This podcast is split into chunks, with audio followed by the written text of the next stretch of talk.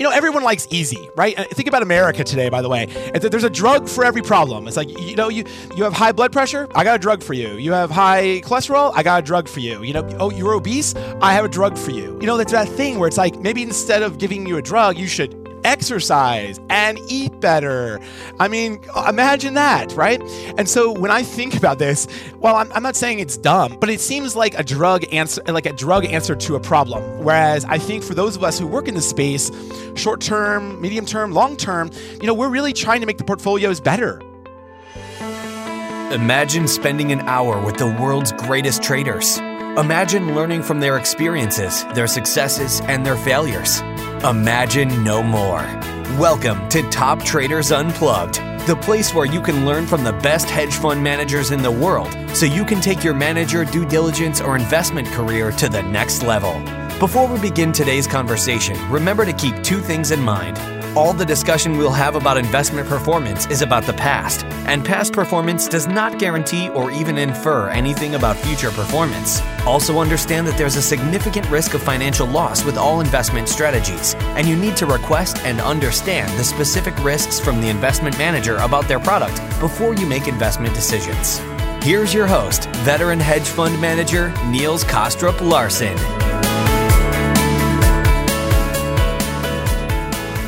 Hey everyone, and welcome to another edition of Top Traders Unplugged, where Alan Dunne and I today are joined by Michael Pomada, President and CEO at Crabel Capital Management, as part of our mini series focusing on the one investment strategy that beat everything else in 2022, namely trend following and managed futures more broadly. First off, Michael, it is great to have you on the podcast. Thanks so much for joining us today. We really have been looking forward to our conversation. How are you doing? How are things in LA on the start of the new year? I love the start of the new year because uh, you know it's almost like a rebirth, and you, you know all the mistakes that we made last year, uh, all the things that we did wrong, they're all in the past. There's only a perfect year ahead of us. Absolutely. Fantastic. Well, we have some different topics lined up and we'll go kind of back and forth between ourselves here. But before we dive into all of that, maybe for the audience benefit, we can sort of um, set the stage for our conversation and, and uh, maybe ask you to talk a little bit about your firm background and also, um, you know, the highlights in terms of the strategies you run and also kind of where the business stands as we head into 2023. Sure. Um, I think Crabel is most well known for its founder, Toby Crabel, and um, doing short term, diversified, quantitative strategies in the futures and FX space. Currently, we manage about $8.2 billion.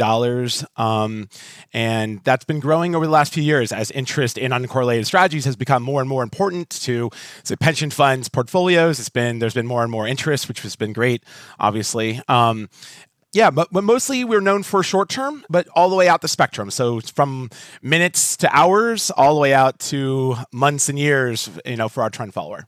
I thought you were going to respond that you're most known for Toby's white suits that he was be wearing to the conferences back in the 90s and the early 2000s. Toby is a, an amazing dresser, I mean, in case anyone doesn't know that, and he definitely thinks about it. Absolutely, indeed. Well, as usual, um, Alan, uh, why don't I kick it over to you to dive into uh, the first uh, real topic of today?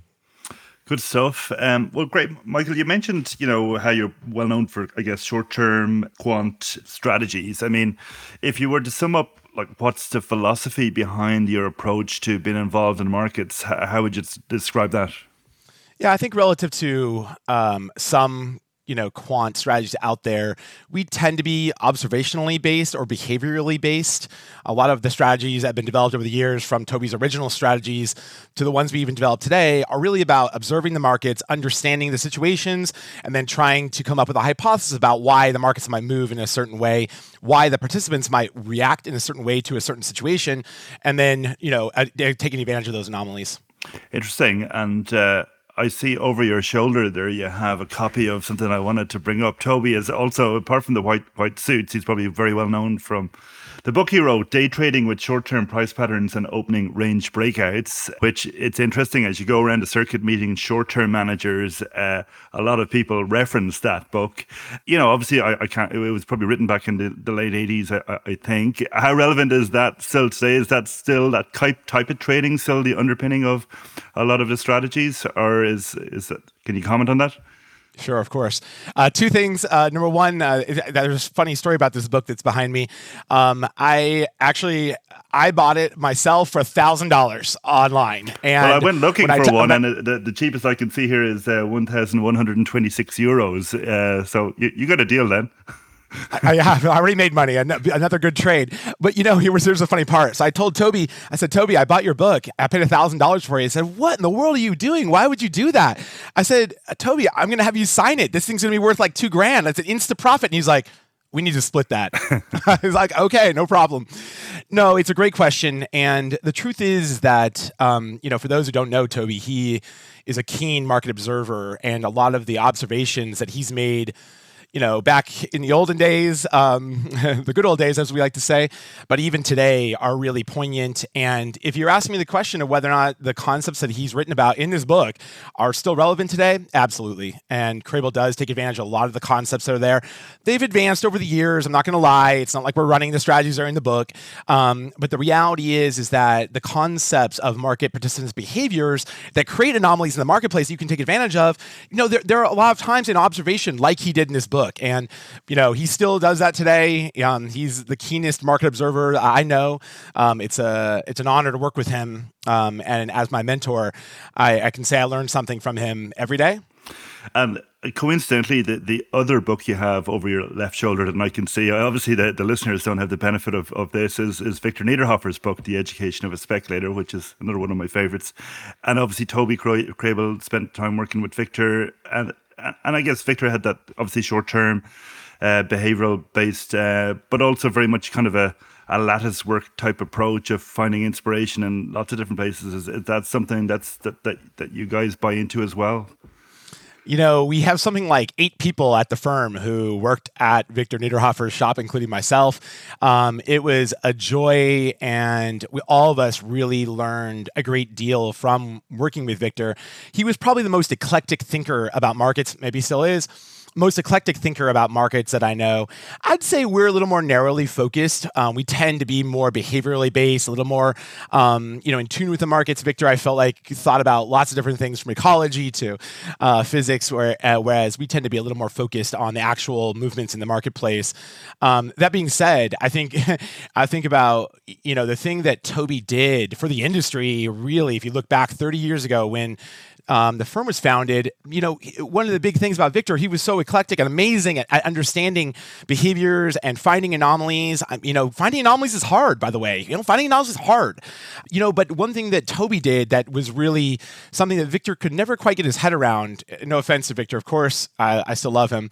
Um, is the risk management side. And I know we're going to talk about it a little bit later, but it's it's it was it's the thing, you know. Um, we have a bit of a saying inside of Crabel, and it's it's a Toby saying, and um, I recently spoke about it at our at our holiday party, which is you know, live to fight another day or keep the drawdown small and the upside will take care of itself. And it's something that we really think a lot about at Crabel. Um, and so, you know, it's one thing to be, you know, a great eclectic thinker about anomalies, and it's quite another to be able to exploit those anomalies in the marketplace and do it in a risk adjusted fashion that's palatable to pension funds and other large investors that are looking for an interesting return stream. Okay, interesting. Yeah. So, I mean, bringing it back into the context of managed futures, and are you, you know, you touched on being very short term and it's kind of diversifying strategies. Would you say your focus is on purely on generating absolute return, or is it absolute return plus some kind of crisis alpha or targeting? Uh, are you specifically targeting zero correlation to equity, or is that an offshoot of, of, of your strategies, or how do you think about all of that in terms of program objectives? Yeah, interesting question. Um, I think a couple of things. Number one, what is true about our short-term trading is that over the years, it's it's it's it is not by design that we're zero correlated to stocks. Um, we do have a program uh, that is uh, negatively correlated to the stock market, where we use our alpha to try to beat the S and P, um, and also obviously trade a lot of different markets to get diversification. And that product has been relatively successful uh, for us. But you know, the truth is, is that um, one one aspect of our trading, and this is an aspect of all of managed futures or a lot of managed futures if you think about like what what role do we play in the client's portfolios and part of that is being long vol most of the time. I know, so, you know, there's an argument about being long vol and trend following. It's not always long vol. We know that.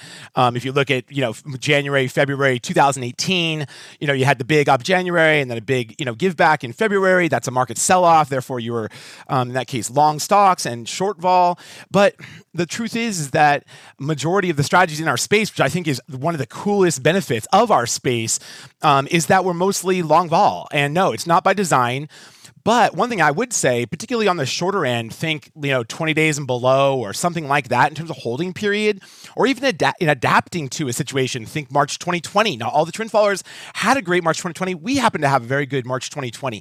Very adaptive, right? And that's that's part of the design of the program. But the reality is is that being long vol oftentimes making means making money when the stock market goes down because oftentimes the vol is more explosive there. I'm not saying we're not going to make money when the stocks go up. I mean, you can look at our long track record to see that that's not the case. But the reality is, is that the marketplace oftentimes makes a lot of mistakes when the market's falling rather than going up. And so I think it, it gives all of us that little bit of um, interesting, diversifying aspects of the portfolio that are very cool for institutional investors' portfolios or anybody's anyone's portfolios for that matter, I, including my own. You know, who doesn't love it? Niels. Yeah, no, I was just gonna pick up on on on some of these points. Um, now, uh, as, as as you already mentioned, you run different types of uh, strategies. Some short term, some are more in the trend following space. But actually, I think this is relevant for all of them uh, in some sense, and it's it's based a little bit on on a paper that Cliff Asness came out with last uh, year, where he's basically saying, you know, or he's I think he's raising the question: Are we becoming too concerned about the Sharpe? right? I mean, essentially, and and and making choices that may look good in the short term, but actually are detracting from our long term performance. So I'd love to hear your your thoughts about um, that whole uh, kind of topic. You know, it's an interesting problem because if you think about what happens in the industry, and this has been true forever, I think um, but you know, there's oftentimes a little bit of performance chasing. So if a concept like trend following, or like maybe a middle term that's not trend following but has alpha, maybe it has a period of time where the markets aren't as fruitful for those types of strategies and then people will say, "Oh, this is disappointing." Um, you know, look at look at 2021 as an example. You had stocks straight up that year, and you know, gosh, everybody made money in bonds too. So, uh, uh and their real estate and their private equity, which always makes money, right? Don't you guys know? Um, yeah. Um, there's a great Cliff Asness piece actually that's his next paper, by the way. You know about private equity. I did. It's a great piece actually this morning, I think, or maybe it was yesterday or last week that came out about private equity never has to mark to market. So, who, you know, what's going on with that? Um, that makes sense. Um, but, but I think, um, you know, what I think, we, we, you know, the thing that people need to step back and really consider, and you guys know this as much as anyone in the world, which is, hey, what's the best portfolio going to be for the next 10 years? I'm not not next week, not tomorrow, not did we catch this down move on CPI day, you know, in September right or wrong. That's you know, that's a little bit of a noise because the truth is we're not talking about Sharpe ratios that are 5 here. It's not like we're going to make money every single day. The truth is you're tr- you're looking for anomalies that persist over long periods of time. Now, I'm not saying you should stick around with people who lose, you know, lots and lots of money year after year after year just because you hope one day they're going to make you money in, in a tail hedged fashion fashion. Think, you know, Nassim Taleb has been talking about this for years, right? Uh, Victor, he always warred about this particular topic. But the reality is, if you can get a positive drift, was some kind of interesting, diversifying return stream, you should be thinking long term, not short term. So therefore, if it's a, if there's a period of time where trend following or our strategies happen to underperform by a little bit, I mean, I think you kind of have to understand the long term effects of that. Now, look, if you believe the anomalies have gone away, and you believe they're not possible, okay, I understand. I don't agree with you, but the reality is is that if you believe that it's there and you believe in the manager you've chosen to execute that strategy, no matter who it is, and there are a lot of great ones in our space, then I think you have to really think big, big picture, longer term, and think about the construction of your portfolio in every different market environment, not when the S&P goes up every single day. You mentioned something important there, namely construction of your portfolio, and let's bring that down, back to Sharpe. As far as I remember, Sharpe was never invented on a, you know to be used on a single strategy. It was used know, for a portfolio. Yet we use it on single strategies today. Is there, in your opinion, a better stat or, or matrix that people should think about when they look at our space, maybe specifically, rather than Sharpe? Great question. I think um, you know Sharpe can fool you, and for those of us who've worked in this business for a bit, um, you know, you know that you know it can you can have a, a two Sharpe, three Sharpe forever until it blows up, and it's like, oh wow, I.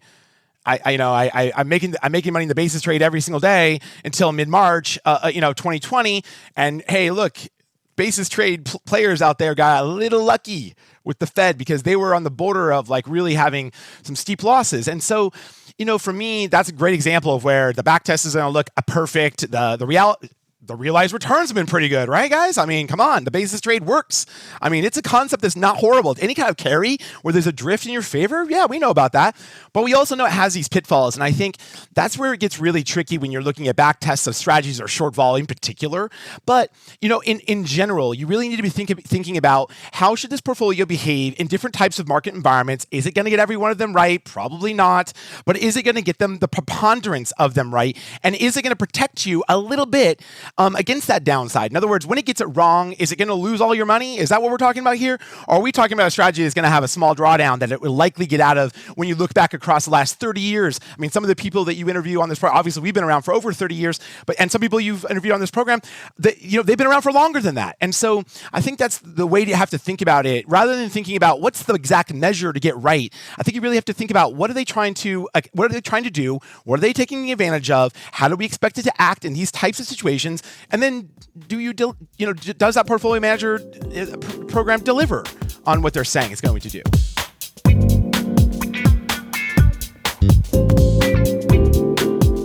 Alan, let's dive into one of your favorite topics.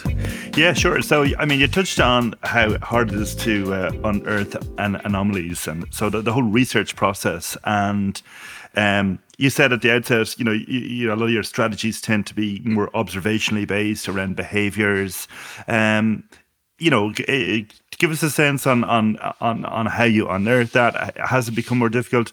I'm thinking, you know, if you go back to when maybe Toby Crabel wrote that book in the first time, you were able to observe the traders a lot more readily. You know, we used to work on um, you know, trading floors in, in, banks, or we were, you know, people were involved in the pit uh, at the exchange, and you could physically see, observe the, the, the, the, behavioral biases, the fear of greed, the market reactions. Now, so much of the trading is obviously in it's quant driven, it's uh, in hedge funds. So there's not these centralized uh, areas. So, does that make that kind of observational behavioral focus more difficult, or what's your process for unearthing these anomalies? Yeah, you can kind of think of it as almost being circular in the following way, right? Um, you know, back in the olden days, maybe it was more easily observed, more, you know, but you didn't have as much data and you didn't have the types of tools we have today to really look hard for the alphas. So if you think about, if if you were to ask me this question, like, do you think alphas degrade through time? Uh, the answer is obviously yes. You know, they have to degrade through time at some pace. Um, I think Though in the end, you know, given the tools we have today and the additional data sets we have today, I think probably you, know while while easy ideas aren't quite as easy as they were a long time ago being able to isolate a, a core idea um, a core anomaly that exists in the marketplace is, is almost like easier today. Furthermore, today we have a lot more data at our fingertips. I'm talking about book data. I'm talking about spread data. I'm, you know, we can go all the way down to the microstructure to really think about what we're trying to take advantage of here. For instance, you know, if you think about predicting flows, which is distinctly something we do, you know, we really want to say, oh my goodness, someone is buying a lot and that's likely to persist. Now, it could be for various reasons risk purposes, people are scared, people are greedy. I mean, there are lots of different reasons why people might be interacting in the marketplace, and there might be an anomaly related to it. But these days, you can get all the way down to that granular level, and each piece of the, the data tells you a little story about what's going on with those participants. Um, and so, I think from the from my perspective, if you ask me, and this is a funny question, I if you ask me this funny question, you said like, Michael what was your most productive year in research? Because anomalies have been going away. I mean, look at all these guys out there. High frequency traders are eating away your alpha. I mean, it's so scary. Oh my gosh. I wish we were back in the pits again, which I disagree with, by the way. We can talk about that if you want. But my point is, is that today we can be much more observant of what's going on. Yes, you can't be the sucker at the table with those guys. You need to be really paying attention to what's going on with the flows. And yeah, there's more to take advantage of. If you ask me this question, what's mo- our most pro- productive year of research in, in our Crabel Capital Management's history? 2022. That was our most productive year in our history. And think about our long history of making money. I mean, we we've done amazing work over the years, right? Got lucky, you know, some good work, thoughtful work. 2022 was our best year. In terms of research, yeah. In terms of and research about uncovering that? alphas. Yeah. yeah. Why was that? Understanding markets. Why, why do you think that, that that that that was the case? You know, I think um, that's good. That's a good question. You know, more new data. I think for us is uh, is one piece, but you know, just continue to observe the markets. The marketplaces change over time. The participants change over time. We just already talked about a big, sh- you know, sea shift there. That when the pits ele- to electronification, um, now high frequency traders, you know, things change, and so you have to be constantly observing. So it just happened to be a year where I think we p- picked up on a number of different concepts that were relevant to our style of trading. Mm. And I mean, when you're talking about picking up and observing, is that literally four or five key portfolio managers watching the screens all day long, or what does that look like? You know, it could be a couple things. It's kind of funny. Um, I think we may be a little bit different than other people. And when I answer this question, mostly because we do think uh, a little bit more in the short term, even if we apply the concepts in the longer term as well, um, which is something like the following: When we lose money, Whenever we lose, we're a very competitive group, by the way. Crabel Capital Management, we're extremely competitive. We believe in continuous improvement. We really want the strategy to get better every single day. It really does start with Toby. He has this thing where it's like, no, no, I don't care if I put this strategy in back in 1992 and it's a sacred cow. No, no, that's not the way he thinks about the markets. He thinks, let's make this strategy better. Let's find another better version of it. Let's expand it. Let's go shorter with it. Let's go longer with it. Let's really like extract the alpha that's there. So I love that about him. It's a it's a thought that permeates our worldview. We are a de-siloed firm. So we don't have a lot of individual PMs working on individual portfolios. We de-siloed the firm a number of years ago. It was a big change for Crabel. Um, I came in, uh, you know, to the firm in 2008 as a portfolio manager, a siloed portfolio manager. But you know, the, reality of the markets is they've gotten a lot harder. You know, in terms of going and extracting the alpha, finding the the ideas, it's hard. You know, it's it's not easy. So what we found was the siloed version of our firm was less efficient at exploiting the alphas that were available in the most appropriate way. So we actually had to de-silo and expand the team a little bit to make sure the idea proliferation was and implementation that's important and I and I can I can tell you a funny story there if you'd like but it, it makes sure the implementation was the, the thing that, that captured the most alpha for our clients which in the end of the day, that's the most important thing. And I think it's been a magical experience from our perspective. Again, I we just had our best year in research ever. I really, and I, a lot of it is from you know being desiloed. Okay, but and you mentioned kind of idea generation, proliferation, implementation. So like. It, it's it's kind of like a creative process, really. If you, I mean, how do you get the right culture? How do you get the right operational setup in place. Okay, de-siloing it, it sounds like one thing. Presumably, incentives are, are important for people, but but to get those insights, I guess. Um, is there anything operationally you can do to, to, to put in place to, to, to, to get a better environment for all of that? Well, I think, you know, it starts with obviously, you know, this, it starts with the team, the people. I mean, our team, our research team is amazing, very competitive. You know, we have a saying, um, I can't. I don't think I can use our exact phrasing, but for for those at Crabel that are listening to this, they'll know. But it's personal accountability, and um, I, I hear here's the sanitized version of the saying that we have, which is, you know, when when when someone when we lose money tomorrow, whose fault is it? And the answer is it's my fault and you can throw an expletive right in the middle of that which is which is that every researcher has to walk in feeling personal responsibility for the p&l that's occurring in the portfolio today. Yes i recognize it may not be their strategy or their alpha idea that's losing money but the reality is you have to walk in feeling like it's yours it's not somebody else's problem that's sitting in this other special room over here. It's not these other guys or these other girls over here. No, no, it's yours. And if there's a problem with the portfolio, we made mistakes today. We lost money. We clearly made mistakes. You know what? Go figure it out. It's not somebody else's problem. It's your problem. And um, that's a big mantra for us um, is to really emphasize personal responsibility or personal accountability for our P&L on a daily basis you, know, people talk about the siloed approach versus the de-siloed approach, and I I, I want to tell this anecdotally just for a second. It's kind of funny. Yeah, look, siloed you get perfect orthogonal concepts coming out of each they don't talk to each other so each portfolio group comes up with the ideas well let me tell you what happens at the portfolio level when you have siloed pms and this is just from personal experience at crabel capital management what happens is each siloed PM has the following three attributes of their portfolio. One, they find stuff that Toby already found.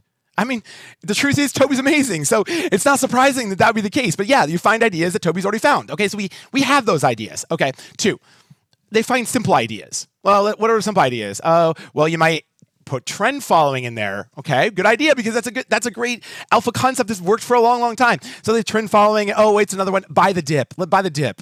My favorite. Okay, it's like you, by the way, if you use machine learning for research, which we do, if you use machine pure machine learning and give it a data set and then say, go find me a strategy that works. Like buy the dip is the strategy it comes up with every time. Like miraculously, buy the dip works. I can't believe it. But the thing is, is that in the simple ideas category, you get a bunch of buy the dip and other like what I would think of as basic concepts. And then the third part of their portfolio is amazing orthogonal, interesting, uncorrelated alpha. Now, let's say you have six PMs that are siloed in that way, right? What do you get when you aggregate that portfolio without desiloing them? Well, you get overallocation to Toby ideas, you get overallocation to simple ideas, and underallocation to the orthogonal, interesting new ideas. And so you end up with an inefficient portfolio from the standpoint of, re- of good realized, the best realized returns for the clients. So when we desiloed, it was immediately obvious that we needed to down allocate some of the simpler ideas, down allocate some things where we are already doing the trades, and then really exploit the orthogonal ideas. And that's that's been super helpful for our Sharpe ratio, frankly. Um, I feel like that was off track, but I, no, but I had to fine. tell that story at the very minimum. Just just a couple of final ones on, on the whole research bit.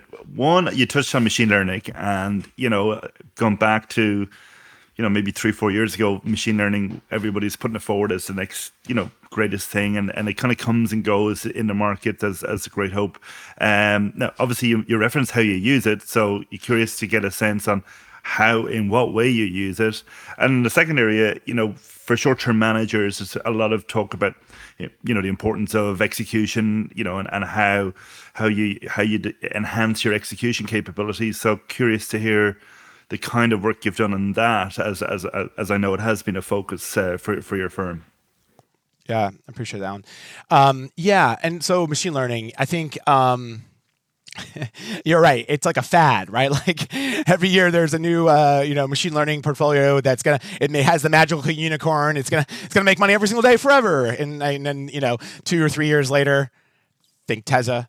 Um, somehow they're no, no longer running that strategy. Um, and so, okay, the truth is we've tried using machine learning, what I would call pure machine learning. You know, think machine learning technique, data, mix them together, magical unicorn. You know, and if if you ask me about the 10 years that we've been doing that, I'm going to tell you right now, we've had limited success. Um, you know, it's hard to admit that. I mean, we've tried a bunch, let me tell you. Um, and, but it's never, while it's that, all those inroads, you know, while they've not produced a negative return for us, they haven't produced the kind of consistent, persistent Sharpe ratio and return stream that you need to have to be in business. And so I'd say normally it's disappointing, um, but also a reality. Um, and I don't think anyone's quite solved that yet in the investment world. Uh, you know, obviously there may be someone listening today. It's like, oh, we solved it. Okay, you know what? Great, no problem. Um, for us, I will tell you though, we do use it a lot, and but I'll tell you how. It's a little bit different. Um, you know, I'm, I'm sure there are others out here that do this, but look, we have a long history of finding interesting alphas in the marketplace. So instead of taking machine learning process and then giving it some data and say go, what we did did, and you know, this was done by one of our researchers, an amazing guy.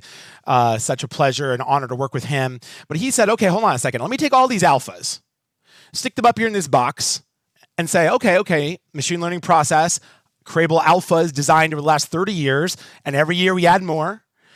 Desiloing, think about this just for a second. First year we ever did this, we had we were siloed, so we only had one portfolio to draw the alphas from and then and then have it produce strategies for you. So you're going to get a Crabel flavor from the concepts that is observable, money making ideas that have a track record of success that are real things.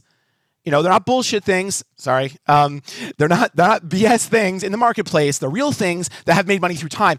That process was fairly magical for us It created a brand new set of strategies, new set of thinking. Sometimes it combined alphas from the early days, think a Toby observation from the early 90s, with an idea that came from an intern in 2012. But the thing is, those ideas had really never crossed streams before. And it said, well, guess what? Instead of holding for four hours like we wanted to in the first place, actually, you want to hold that. That alpha is so powerful together. You want to hold that trade now for five days. That's how powerful that alpha was together.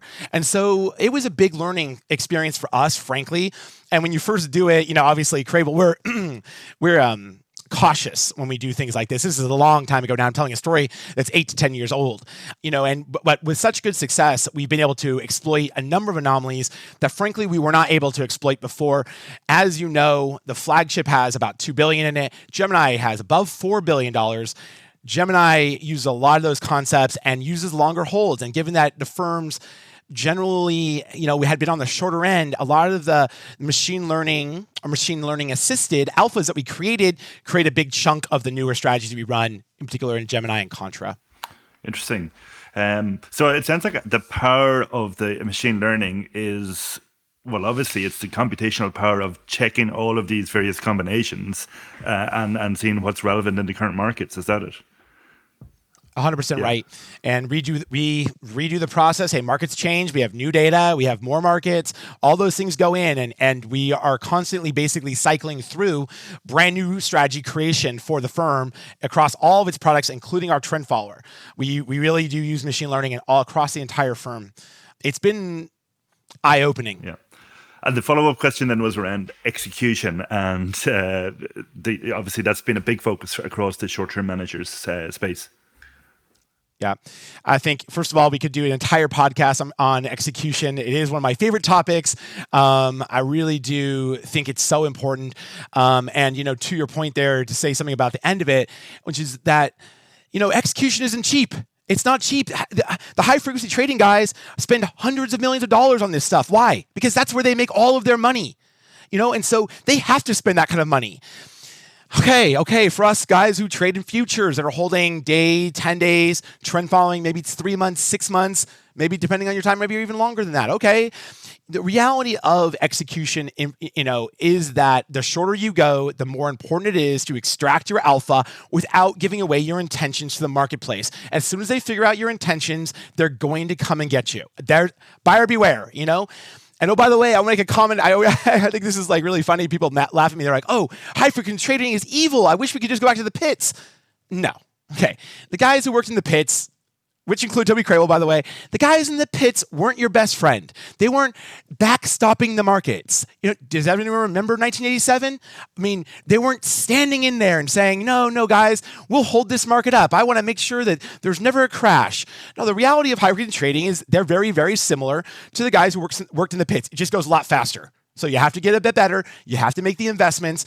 And to that point, you do. You need to be, you know, relatively cutting edge hardware. You need to be co-located. You need to be thinking about your latency. You need to be thinking about how fast you're changing what you're doing in the marketplace. If you do something for too long, if you do the same thing every time you execute, they will come find you. There is no question. They are looking for you and they will come find you. For Crabel, we literally spend tens of millions of dollars on this particular part of our business. I think it's been a huge differentiator between us and other, you know, and others from our short-term trader short-term programs to our trend follower. We believe that our execution costs for our trend follower are the lowest or if not around the lowest in the space. If you think about adding back, I mentioned this in the email, if you think about adding back 1% per year to a Sharpe ratio of 0.8 on an 8 vol target or a 10 vol product, you're talking about a massive increase when you compound it through time. And so for us, I feel like Crabel's really lucky. We since we operate so heavily in the short term, we have to make the massive investment that is needed for that program to make money. We have to make that investment for that program. And then all of the rest of the programs get to ride on the coattails. You know, I, I know you guys don't have a lot of like new startup um, new startups on this program. You mostly talk to people who've been in the business for a bit, you know, have experience managing money, I've made money for clients think about if you're a startup doing something that's similar to trend following or of that ilk, and now you have to go spend tens of millions of dollars on your execution. Oh, good luck. good luck. It's really hard to do. I think it's one of the reasons there's been consolidation across our space trend following, etc. The bigger, the big guys have gotten mostly bigger, with some obviously exceptions, but mostly the money has gone towards the guys have done this for a bit. Um, and I think one of the reasons is they're the ones that can afford to do the work. Who who can afford if you're a startup? Who who can afford to have a co-location around the world, multiple sites, five sites around the world? Who can afford to do that? It's expensive, truthfully.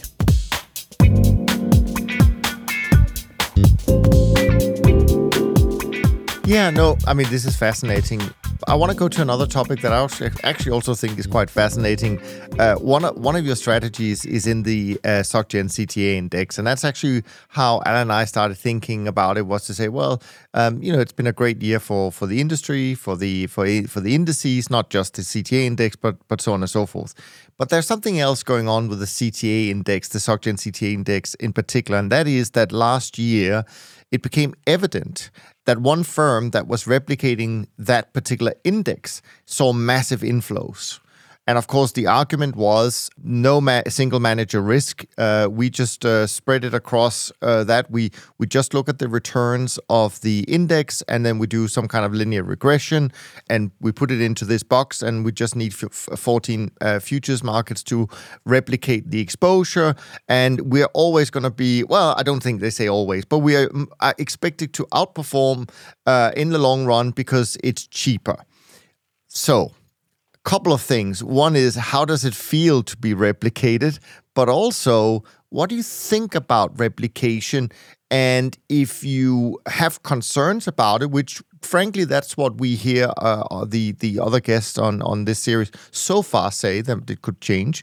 Um, I'd love to hear your your your thoughts about it. Yeah, I, I mean you know, it's it's funny just thinking about the details there. Yeah, 14 markets and like we do some regressions and let's go.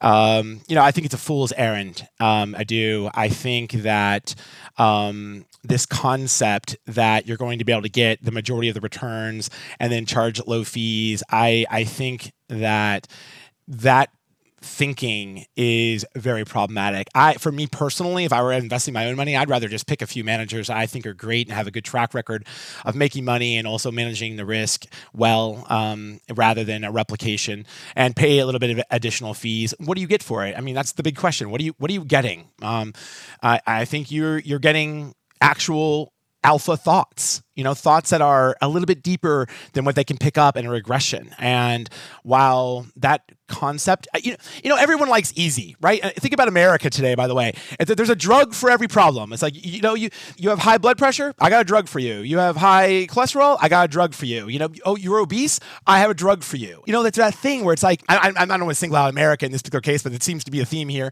which is like, oh, maybe instead of giving you a drug, you should exercise and eat better. I mean, imagine that, right? And so when I think about this, um, like the replication concept, well, I'm, I'm not saying it's dumb. I, I, it's it's fine. I get it. Those guys are trying to make money. It's fine. I get it but it seems like a drug answer like a drug answer to a problem. Whereas i think for those of us who work in this space short term medium term long term you know we're really trying to make the portfolios better. I mean ask all you know you ask all the competitors you guys get you get to talk to them right? And you can ask them. It's like well is the portfolio the same as it was five years ago? Have you found any new alphas? Are you adapting through time? Are there new pieces of information that might be helpful or not helpful you know? And i think the truth is that all of us try really hard to get better. We're very all very competitive about being in this, this this business. We all feel very fortunate to work in it too, by the way. It's a great business to be in but you have to keep trying to get better. And i think that a concept that, you know is is just replicating while it might in an easy year like i think 2022 kind of was in an easy year it's not surprising that it would have pretty good performance. And yeah okay it's so it's a good marketing vehicle. They can sell it easily. We can replicate everything. It's really cheap. You don't have to worry about paying these guys they're all driving around ferraris right? Because we pay them all these fees no, no, that's not true. we spend 12 hours a day thinking about the markets and managing our risk and understanding new alpha concepts that we can make our products better for better for the clients. And so I just don't think you can replicate that that type of feeling that most of us have in this space. I'm not saying everyone, you know, I mean, is there a manager out there? I, I don't know. But you know what? The ones I know, I really like them. You know, they're hardworking. They care about their clients. They care about making money for for their clients. And I think that's really important. Yeah, no, no, uh, absolutely fair points. Uh, another thing that um, we um, we debate, uh, and maybe this time around, I may have to ask you to wear your more trend following hat than your short term hat. I don't know, but we we often talk a lot about how many markets should you trade as a trend follower, and there are very different uh, sort of thoughts about it. Uh, some people trade hundreds of markets now. Some people stick to the kind of 50, 60 classical, highly liquid markets, etc., etc. Um, I've always been on record saying I don't really see the difference in the numbers. I, of course, the performance will be different at times, but in the long run, I don't see that one or the other group actually performs better uh, as such. Um, maybe actually, if I think about it now that I uh, talk to you, uh, I would say maybe the classical, the sh- the smaller uh, universe have performed better when I just think about the names in the long run. But be that as it may, I'd love to hear your thoughts about it, what you might gain, what you might lose. Um, other than the obvious, which of course is capacity. I understand why people would want to do it for capacity reasons, of course. Yeah, yeah. Um, well, I'll tell you, um, you guys probably know this, but I'm the one that designed our program called Advanced Trend, Crabel Advanced Trend. Um, and so I have some very specific thoughts about this. Um, yeah, I think you're right. Overall, the long history, you know, maybe they're break even against each other is true. Um, I will tell you one thing that we sort of think is that you never know where the alpha is going to come from. And so, uh, one of my thoughts uh, when, I designed the program was that if I could get the diversification, I would go ahead and take it. Um, and I'm not saying, you know, it's always these things where it's like, well, Michael, uh, do you think it's going to add, uh, you know, 5% per year? It's like, come on, man. No, it's definitely not. First of all, a lot of cross correlation between these markets. Let's talk about that for a second. We do trade hundreds of markets, as you mentioned in ours. Um, we do try to get a flat-ish allocation to the four major sectors, um, and I think you're right. Sometimes you're going to have a year where if you have Bitcoin in your, you know, Bitcoin futures in your trend follower, you're going to outperform because Bitcoin has been interesting for trend following for a bit, both on the upside and then on the downside. Um, so yeah, sometimes there's going to be that differentiation between the two when I really step back and look look at it, obviously, you know, I chose diversification, but I, I, if you're asking me which what's more important, execution costs or diversification, I'm probably going to go execution costs. So, you know, that that tells you my level of like what, feeling about it. I love trading all the markets. I think you never know. We you know, in short term especially, we tend to think you never know where your alpha is going to come from. A market may be a bad performer for a number of years and then suddenly it starts lighting up and you really need to be there. You know, people clients ask us, we lost money in the yen for a number of years and people are like, "Why are you guys trading why are you guys trading the yen?" And it's like, "Oh, and then it was our best market ever the, the following year." It's like, that's why we keep trading yen. You know, or you think about like uh, a mar- you know, nat gas was really exciting for many many years for all of us, and then got kind of boring. It really got kind of boring for everybody, right? It kind of settled down there and did nothing for a number for two years or something like that, and then suddenly it was exciting again. And guess what? You know, it created interesting opportunities for all of our strategies. So um, I think we tend to be a little bit more. I guess if I was going to make a mistake. I'd go with more diversification. I'd, rather make that mistake than the one where I'm like, oh, I'm missing out on new interesting new markets or whatever. Yeah, no, that's fair. Actually, I want to stay on the topic of, of markets, uh, even if I'm jumping a little bit ahead, Alan, but I, I, think you you know exactly why I'm doing it. And that's another theme that kind of's gone through our industry. And I think personally it's a really difficult one to answer, and it but it does relate to markets, and that's ESG, because a lot of people they have to uh, they have to have a an opinion, they have to follow certain rules when it comes to ESG, but CTAs does it really apply to us? And and of course, and, and again, I've been on record for so I can I can certainly repeat that.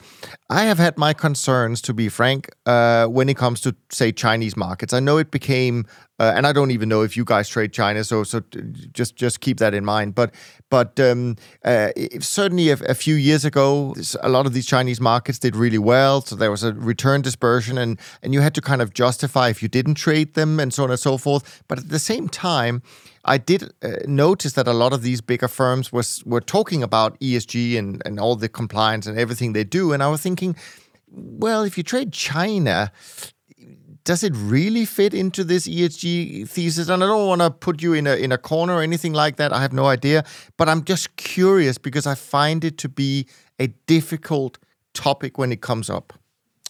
Yeah, um, gosh, what an interesting few years it has been with ESG. Um, I find it a little bit fascinating. Um, and I, I can tell you something. I obviously answer these questions for clients all the time. Um, one thing I want to say is like I think we should start with like separating ESG to two different categories. To think about the product construction. You obviously know that it's going to be like, well, if you're a long short equity guy, this is going to matter a lot more because you have individual names. Okay, um, but I did want to separate out. Like think about what your firm does in terms of ESG. I think we really, as a firm, um, we very much focus on it. We have a committee. We really do think about um, the pieces of all the pieces of ESG and how to be a great firm for our world. And I think that's important. Okay. Going on to our trading, and this is the part, this is the question you're really asking. I give this the following example. So let's just say we decide that uh, high prices for food is bad because it's bad for people, right? Like you and I, well, inflation, and so that means that when we buy corn, that that's bad for people. And so it's like, okay, okay, you can't buy corn anymore. Anymore, you can only short corn. Okay, you know we're neutral to all of our markets, so it's uh, like almost all CTAs we're neutral to the markets, and so oh, you can only short corn. Okay, well, like the farmers, by the way, lose when you are the only one. You know, if you're you're shorting corn, you're hoping it's going to go down. Well, the, the farmers are part too, a part of it too. And so, for, in my mind, it's it's a little bit tricky to say that oh, you can't buy corn, you can only sell corn because there's the other part of the supply chain.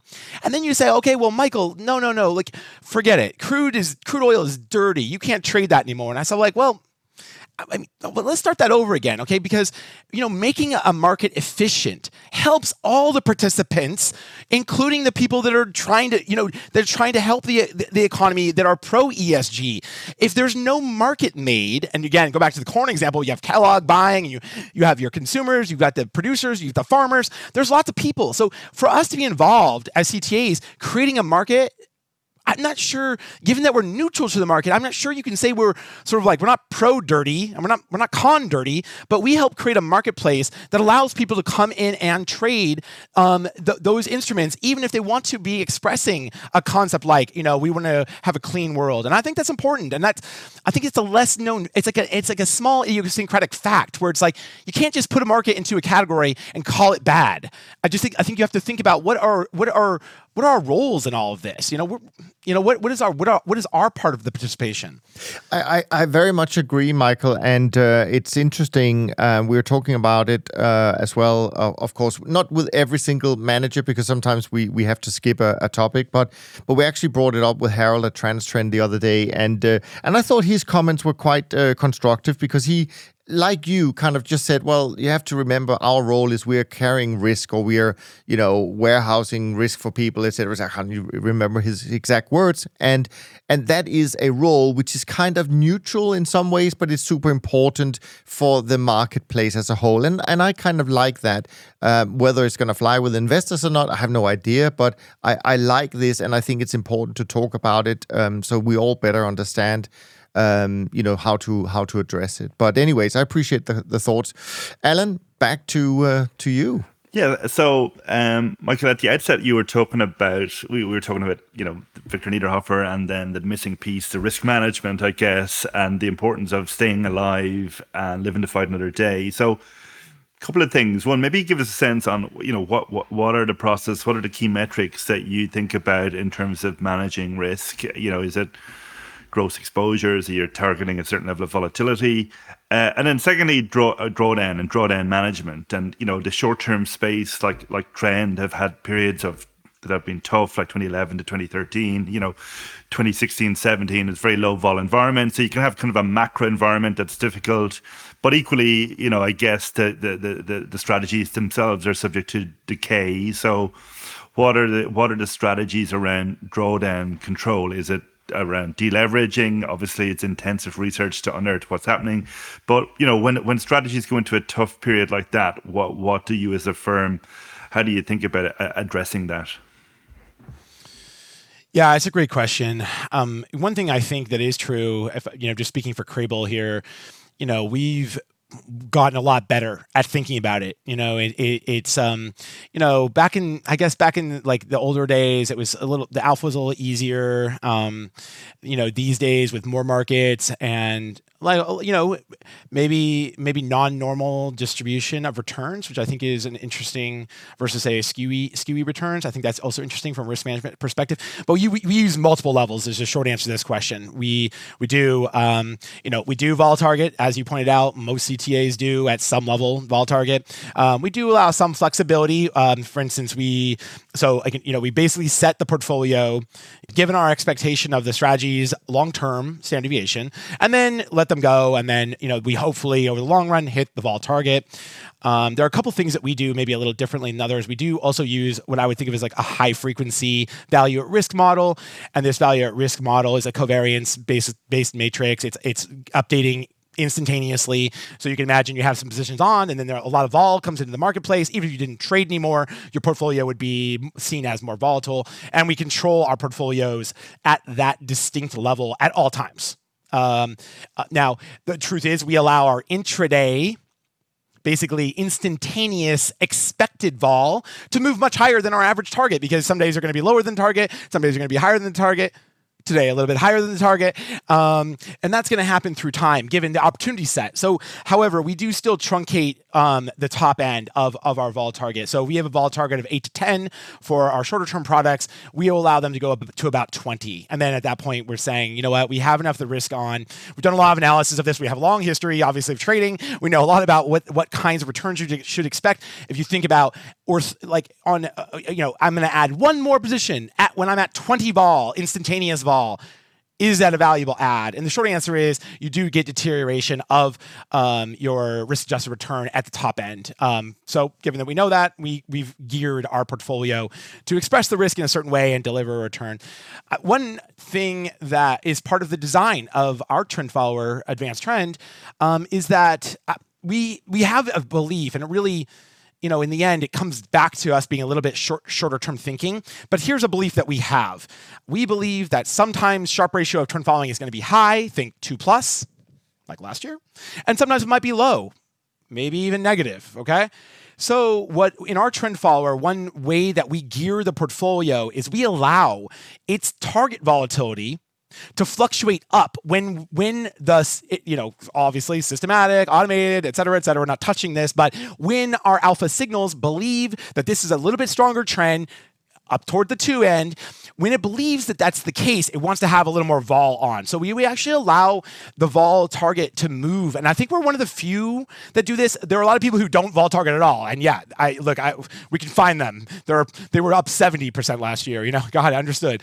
But but for those of us who target in our case 15 vol for advanced trend, we actually though allow it to fluctuate based on the alpha availability. This has helped us in a few instances outperform our peers because we're allowing that that flexibility given our alphas the alpha concept behind it really believe it's a high Sharpe environment.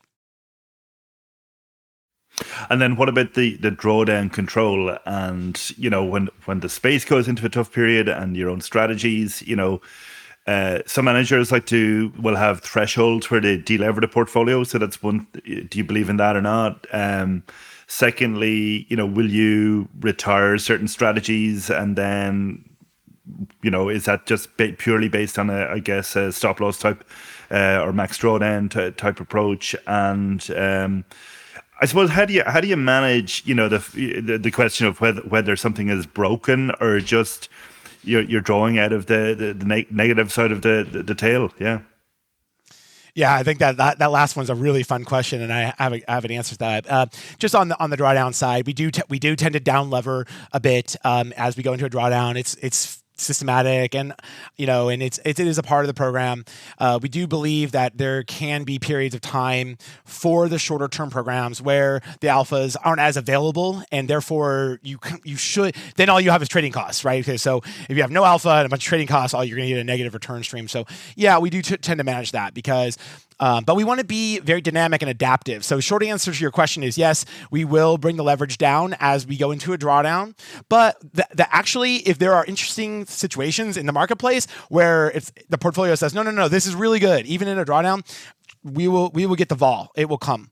The second question for our trend follower for advanced trend, we tend not to be as aggressive. We understand what that Sharpe ratio is. We understand its role in our portfolios. We have trend in all of the portfolios that we run. We do think it's a really interesting um, and great diversifying return stream on a standalone basis, but also for our program. So just to put it in perspective, um, so you know we don't do as much with that one. Um, we tend to let it. We tend to let it be. We know what the. We understand what the, are the long term um, benefits to that, and what are the long term drawdowns to that, and you know we were willing to accept them. The question about retiring strategies is a really interesting one to us we are a firm with tens of thousands of strategies, as it turns out. So it's really fun. And some have been making money forever, some are brand new. So it's a really fun and interesting question. We tend to think about it in a couple different ways. Imagine a strategy that's made money for 10 straight years. You believe in the alpha, alpha concept, and then it gets Trump night wrong. It has a huge drawdown. So you have a perfectly up and right return stream, realized return stream, and, and, and, and then it gets Brexit wrong and then boom, it has a steep drawdown. You might look at that and say, "Oh my gosh, you just wiped out last three years of returns. Um, you know, it had such a good Sharpe, but now this rolling one year, two year, three year Sharpes are all negative." You know, uh, um, I think sometimes that a strategy like that can have a lot of scrutiny. But I'll tell you the truth: we tend not to touch them to not down allocate them. We tend to leave them just as they are because getting unlucky, and I, I recognize that's a tricky statement I just said there, but getting unlucky is not alpha's dead. Okay. So, like for us, we would differentiate between a strategy that has a really nice, solid, strong track record and had uh, even a very, very steep loss against the following kind a strategy that's been making money and then it just starts rolling and suddenly you're one year flat two years flat slightly negative three years four years. If you think about how the shape of that for us we would believe a lot more that that has a an alpha deterioration factor that we're not that we don't understand and probably number one that strategy would definitely get down allocated. I will tell you we tend to be strategy collectors not strategy destroyers um, because you never know when a concept might want to pop back up again or you found an improvement that deals with that deterioration. But that one tends to be a little more eye opening to us. It's distinctly on our list of things that we look at. I just want to add one thing. The caveat to that is the following. And you mentioned 2016 17 low vol period just a second ago. I, I want to point out something when you're doing almost any type of trade, in, you know, managed futures all had a tr- struggle during that period. There just wasn't much action, right?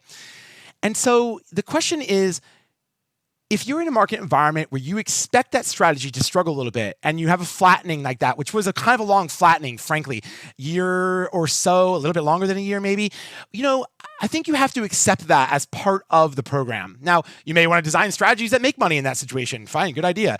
But I think you have to be a little bit careful if you have a strategy that's that's leveling off in terms of alpha in an environment that you know is the weakness of that environment. If you're not happy with your overall portfolio performance, well, then goodness gracious, go back to the research department, right? Because, yeah, okay, I get it, sure. But the reality is, is that we will be a little bit circumspect when we have a strategy underperform in a market environment where we don't expect it to perform well. And so we have to be, we have to be very careful about leveling off of alphas. You know, we really had, you know, even if you think about 2022, uh, sorry, 2020, think May 2020 through all of 2021, it was about 18 months of falling vol. Now, VIX didn't fall, so people don't talk about it as much, but on a realized basis, it was a pretty boring period, right? Bonds stopped moving, yen start moving, stop moving, euro stop moving. Everyone thinks, oh, didn't NASDAQ move in 2021? Yeah, NASDAQ. Go look at Russell. Russell was flat. Go look at the Nikkei, flat. Go look at the Euro Stoxx, flat. Okay, so you know suddenly when you think about 2021 or that pretty long period of time and are like, oh, trend following didn't do so well. Maybe I should get rid of the portfolio. You know, some people made that decision. You know, made that decision. They missed 2022. And I think when you think about a strategy or an you know overall portfolio, you really have to think about what are you geared to make money in, and what happens when you don't have that environment. Should you be so upset? Should we would be yelling and screaming in our office, make it better, make it better, or should we be a little bit circumspect about what we do for a living here you know what our jobs are because if you were to get rid of all the strategies that underperformed during a pretty dull period of time that was 18 months long in 2020 and 2021 well you wouldn't have been around for 2022 and so I think it's really important. Anyway, it's a long answer to a short question, but we tend to be circumspect about it. Short answer.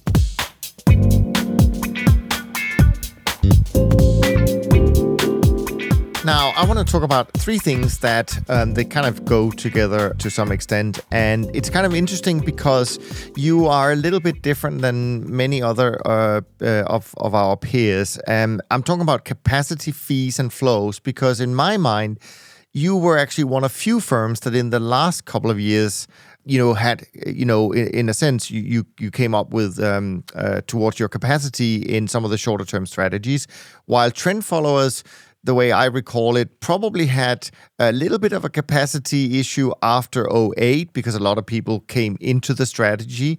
Maybe that was the reason why uh, we as an industry didn't do so well, although it's certainly not entirely that reason. Then people redeemed from trend following, and there was suddenly a lot of capacity released. So we came up with this brilliant idea as an industry to say, well, we should just offer trend following incredibly cheap. And so we had a lot of money, uh, not a lot of money, but over time, a lot of money came back, especially from some big pension funds where they could get some really good deals. You, of course, have a flat fee, as I recall it, uh, for the trend side.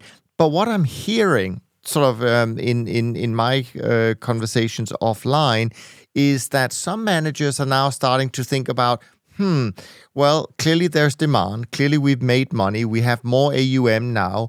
And perhaps we don't like the fact that we have so much of our AUM in certainly in the trend space tied up in very low fee paying uh, mandates. So we're going to give back some of that to the clients and so we can replace it with higher fee money how do you think about um, capacity fees could we and this is my hope, I guess. Could we even enter a period where fees might go up again, and we don't have to defend um, fees uh, as much as we've had to? Uh, what What are your thoughts? Yeah, it's a it's an interesting question. A great question. Um, I think a couple couple of things.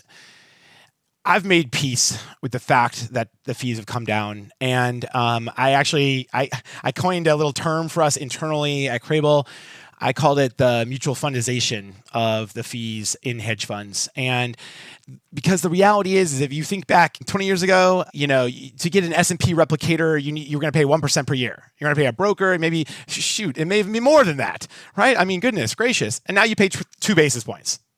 Okay, well, um, the truth is, is that the fees to do simple things have come down to rock bottom when it comes to mutual funds. The things that are harder to do, that are more expensive, think emerging market debt. You better have some good researchers on that, right? Think about emerging market debt. It's trickier, you know. Um, you, you, know they charge higher, higher fees. My thought about hedge funds is that the fees will, should will continue to come down for the simplest concepts. Things that are the most easily found will end up with lower fees, and I think there's just a reality about that. Now the cool thing about our space and think about all the great players out there in, in our space, I think that our ability to innovate and do things that are different and interesting, the more we are able to do that, and I don't even want to name a bunch of my competitors, but you know they they are they're doing it too. Um, the more we're able to do that, the more you can charge a premium for your services. And I think, um, you know, I think so. To your question there, if you're asking me what's the overall hedge fund fee going to do, I think it's going to keep going down. And then if you ask me the question, what are the, the best alpha shops? What's going to happen to their fees? I think the answer is up. Um, now, do I think when I think about it from Crabel's perspective, you know, do I think there's a world in which we're going to redeem people and only accept new high fees? No, I, I just don't see it for us. You know, I really, we really love the clients that support us. Um, you know, we we have the business a lot because of them. Um, and that's an important partnership and relationship. So no, I don't see us, you know, trying to return money and take on more higher fee money. Um, obviously, you can um, not discount or you know maybe raise fees as you go forward, as you um, maybe get redemptions, and that that's I think is fine. But it's not something that we're like really looking to do. We're really happy with the clients we have. We're happy with the products we're able to, to produce and maintain. Um, and I think again, you know if you think about all the most successful hedge funds in general, the ones that have been able to charge the most fees, think Renaissance Technologies just for a second. You know, they got to raise their fees, raise their fees, raise their fees, and kick everyone out. Okay, you know what? Good for them. Um, I don't think that I'm not sure our space is ever going to see something like what they did again. It, um, it was miraculous, and when I, when I look at them, but you know, the truth is is that the more alpha you can provide, the more interesting return stream that you can create the more likely you'll be able to charge a little bit of a premium based on what the industry is doing. Yeah, no, I think that's that's fair.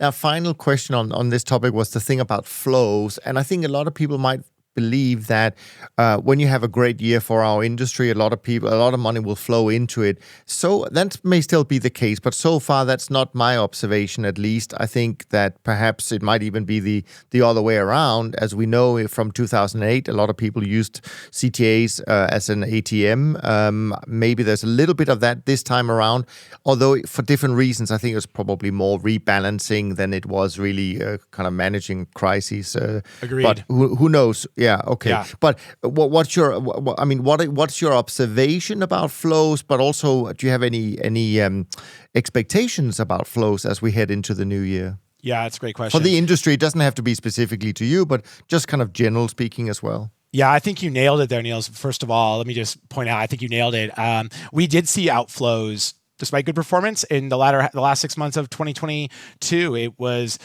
at first surprising and then the more we talked to clients it wasn't like oh michael we hate you we're redeeming it was like michael our stocks are down 30 our bonds are down 15 and now we have an imbalanced portfolio because our mandate is 10% to alternatives oh no by the way in alternatives we got a bunch of private equity uh, and private debt uh, and infrastructure and wait, what happened to those last year? I don't know.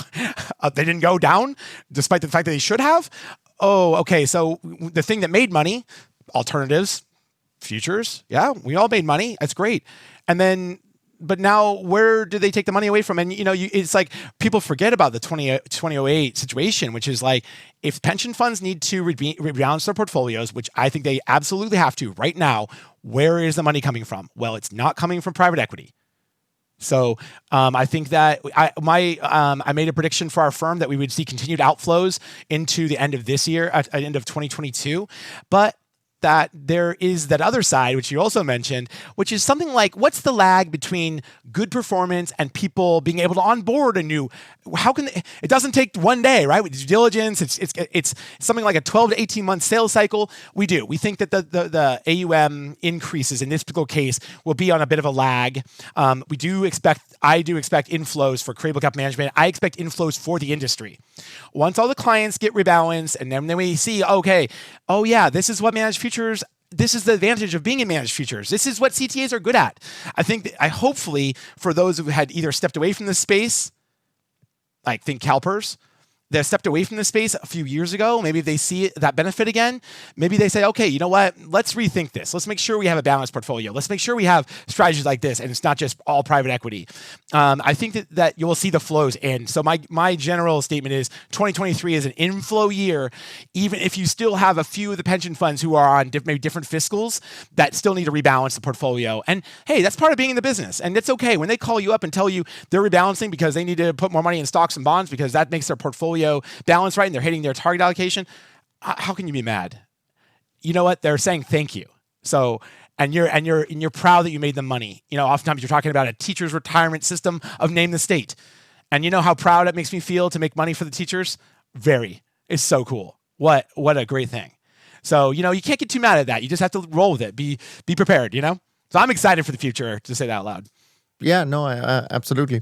Alan, your last uh, round of questions before I wrap up. Yeah, so I mean, you're talking about the kind of the allocator perspective, how how they're kind of looking at their portfolios now, which which kind of you know brings up the point about you know where did the different kind of uh, portfolios programs you run where they fit the role that they play in kind of a, a multi-asset portfolio and asset allocation plan so i mean what are your thoughts on that in the sense you know obviously they're presumably in the absolute return buckets. Often, a lot of these allocators have have buckets, and you know, as you, you you're not just competing against uh, the other short term manager up the street. You're you're competing against all manner of different hedge fund strategies and uh, you know privates, all of this stuff. But I mean, to be more specific, would you see your kind of your your your multi strat, multi product product? Would you see that as a just as an absolute return product, or is it a portfolio protection or is it you know and then is it a return generator or a diversifier or both when you're positioning those products um, in front of a, of an asset allocator like that what's the positioning yeah, I think you know we do see it as absolute returns for all of our major products. They are absolute return oriented. It's the way we think about them. You know, per your point there, a lot of times people do think about us and a number of our clients do think about this. They put us in, yeah, this crisis risk offset style bucket. Um, you know what? I get it. You know, and we, we don't necessarily design it exactly for that concept. We design it for alphas. Let's make money. First and foremost, you have to make money. But I think that as it turns out, the return stream like lends itself well. And I think kind of like circling back on it, I, I do think it's um, you know, it is important to think about that balanced portfolio. In fact, I, I was having dinner um, in December with a competitor, large competitor. Yeah. I actually don't think of our I, I, don't think of it as being. I don't feel it like, oh my colleagues, gosh, either they're going to win all the money colleagues. or we are, right? I just don't feel that way. Um, I, I really like to be friends with the competitors. I, I do like the majority of them, all of them um, in our space. Most of us are trying really hard to do well for the clients. When we all do well, the clients do well. It, it's our space does better. There's there will be assets for us all. It's fine. I was I sat down at dinner and I asked him. I said, "Hey, his name happens to be Michael as well." I said, "Michael, um, you know, what would you do with your life if you weren't doing this?" And he said, "You know what? I'd want to work at a pension fund so that I could really ha- help you know create great portfolios that are diversified thoughtfully not just for liquidity reasons but also for return purposes because you could help that state or you could help the teachers. And i, I thought that was a wonderful answer a great answer to that question because oftentimes alan you know kind of circling back on this question it, it gets confusing right? Like hey you have to answer to a board when stocks are up 37% and your bond portfolio is up 10 hey that's hard to answer when your when your trend followers are flat you know when your your diversifiers didn't have a lot of alpha that year. And and i get it you know it's like line item by line item by line item. It takes balls of steel you know to sit there and see sorry um, you know to see a negative return year or a flat return year when the portfolio is making 30 plus percent but you know what you have to be able to be circumspect about it and think to the future and i think when we think about it yeah yes do i happen to believe that there's some crisis risk offset, kind of like we talked about earlier, being a little bit long vol. It's it's helpful. It's helpful. It's not perfect, but it's helpful. Uh, and you say, I mean, the other thing is like sometimes people think, well, yeah, short term traders, they are long vol, you know, they have that long vol characteristic more so than trend. So then does that put you into being compared against tail risk, uh, volatility traders? You know, are, are you, do you fall into that bucket a, a little bit more? Or, or do you kind of, kind of, dissuade allocators from thinking about it in, the, in those terms? yeah, dissuade is the short answer. um, I think though, I think generally speaking though, I think people really do think of us. Uh, if you got, if you brought t- ten our ten largest clients on here, I'm going to tell you that they all think of us as a diversifier. They don't spend a lot of time thinking about us as being in some other tail hedgy sort of like space. But again, I think that they li- like in like the return stream itself lends itself to at least helping in that case. And I think that's helpful for them. Um, and so, but no, I, I think squarely, you know, even though short-term futures a little bit idiosyncratic in our in the CTA space, um, I still think we kind of get lumped in. And so when trend followers are doing well, sometimes people even ask us, you know, maybe uh, one year trend does well and short-term doesn't do so well, and they'll say like, wait, wait, it didn't didn't futures do really well this year? And you're like, well, yeah, trend following did well. That's why you should have a diversified portfolio, by the way. Um, but you know, short term futures didn't get the quite the opportunity set that trend following did. That happens. I mean, that's why they're a good our multi-product zero correlated trend. That's why they're a good complement to each other. Same Gemini. Just one final one for me. I re- realize we're going a bit over on time, but it, as you're a short-term manager, I think this one is important uh, around liquidity. And uh, we we always hear in markets concerns about liquidity, and you know you see some crazy moves, and everybody says, "Oh my God, the liquidity market isn't what it used to be." Um, and then people are saying, "Oh, you know, you talked about the basis risks in uh, in treasuries in March 2020, and you know there's an ongoing discussion going on between Janet Yellen and the industry around that. You know, and, and even earlier this year we had crazy moves in sterling and then in the gilt market, and you know they seemed crazy at the time, but obviously we've seen these kind of moves in the past. I mean, so what's your perspective as as as a participant who's very close to the liquidity? Is it better, worse, any different to what it's been historically? Yeah, uh, I think it's important how we frame this, and, I, am going to tell you why. The headlines are all exactly what you're saying. The headlines are liquidity is shit. Uh, markets have become less and less liquid. Um, you know what? You know what's going on. All the market makers are backing away. Um, you know the, the participants are leaving. The banks no longer have the prop desks. They're also not in there making markets. Yeah, I, I, I hear it. I hear it. I hear it. Um, and, and you know, there was actually a piece put out by JP Morgan literally like two weeks ago or a week ago or something like that saying that this is historically one of the lowest liquidity periods for say S&P futures that we've seen. And they showed some pretty charts and yeah I get I get it. I get it. I hear you. Okay. But let's start back over again if you're talking about pure liquidity and now you're asking the market makers to stand in think about this as a notional gross notional basis right? I'm going to quote the s&p futures by 50 by 50 inside okay? And now you triple the vol. I could triple the vol. What if i quintuple the vol? You think i can quote 50 50 50 by 50 uh, inside bid ask on the es futures? No way. So in my opinion the popular media generally gets it wrong. Even people that are smart like jp morgan they get it wrong because they don't vol adjust. If you vol adjust the book and look at it through time, there might be a small decline in the liquidity.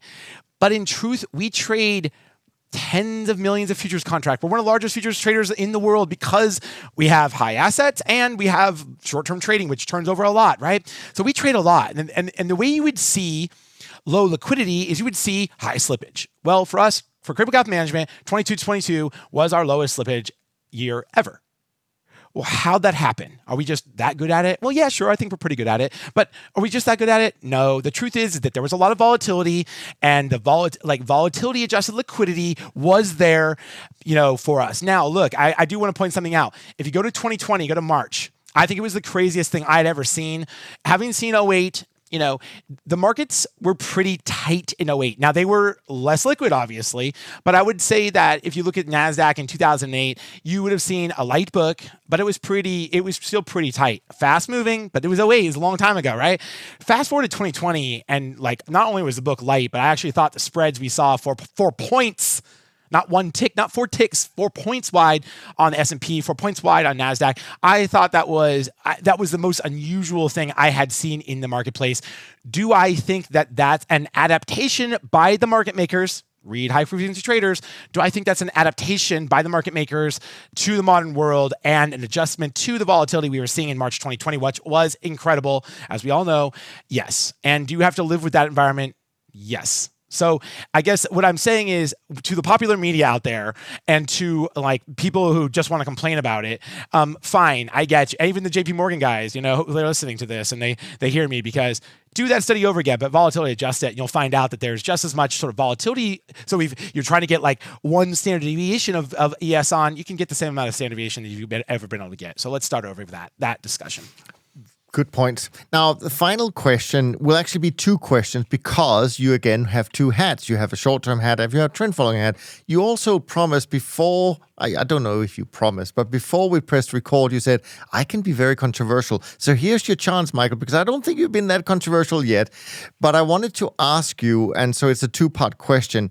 What is the one thing you hear about short term trading or the one thing you hear about trend following that you disagree with the most?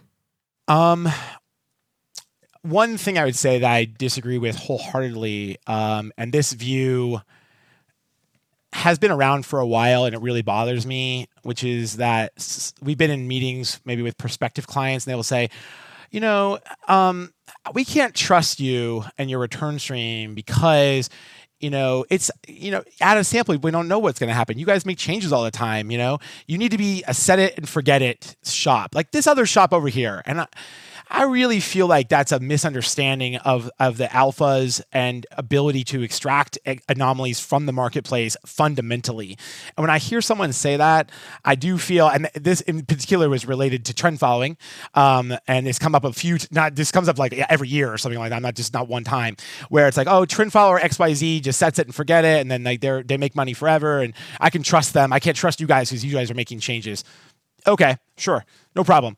Just compete. I'll, I'll, I'll take that bet let's go. Me against those people, Crabel against those people. We'll take that bet any day of the week uh, because we do feel like we'd make improvements. We are looking for alphas. You know, I talked about our trend follow. We try to expose ourselves a little bit more using alpha concepts to trend. You know, and, and it's it's worked out okay for us. You know, so I think that when I hear that from people, this idea that you can't improve or because you because you're improving your portfolio, I can't trust the out of sample returns man, look at the long history of our firm. Look at the long history of the space. You know, um, it, it, it, overall, you want to keep improving. People who didn't improve or didn't hey, we were all in business when John Henry was was running all the money too. Remember that?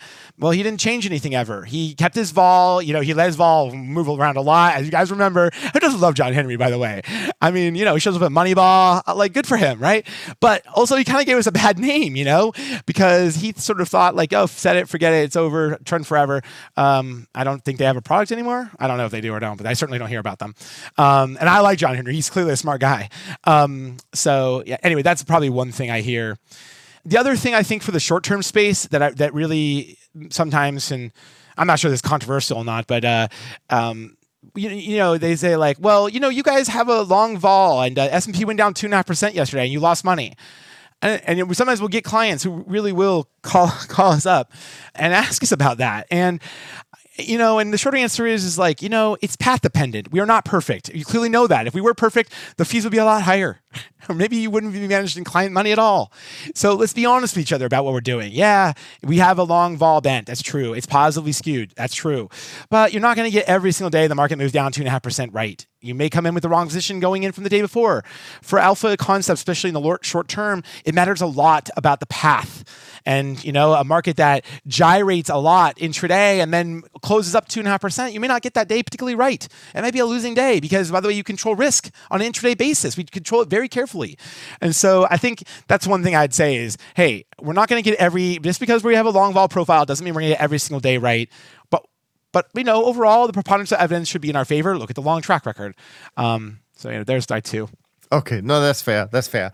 On that note, we're going to wrap up this uh, fascinating conversation. Michael, thank you so much for being on the podcast and for sharing your thoughts and insights with us. We hope that we can do this again sometime in the future. And to all of you listening today, I hope that you were able to take something from our conversation onto your own investment journey. And if you did, please share these episodes with your friends and colleagues. From Alan and me, thanks so much for listening. We look forward to being back with you on the next episode of Top Traders Unplugged as we continue our deep dive into the CTA industry. And in the meantime, go check out the show notes for this episode and all the other resources you can find on the website. And not least, take care of yourself and take care of each other. Thanks for listening to Top Traders Unplugged. If you feel you learned something of value from today's episode, the best way to stay updated is to go on over to iTunes and subscribe to the show so that you'll be sure to get all the new episodes as they're released. We have some amazing guests lined up for you, and to ensure our show continues to grow, please leave us an honest rating and review in iTunes. It only takes a minute, and it's the best way to show us you love the podcast. We'll see you next time on Top Traders Unplugged.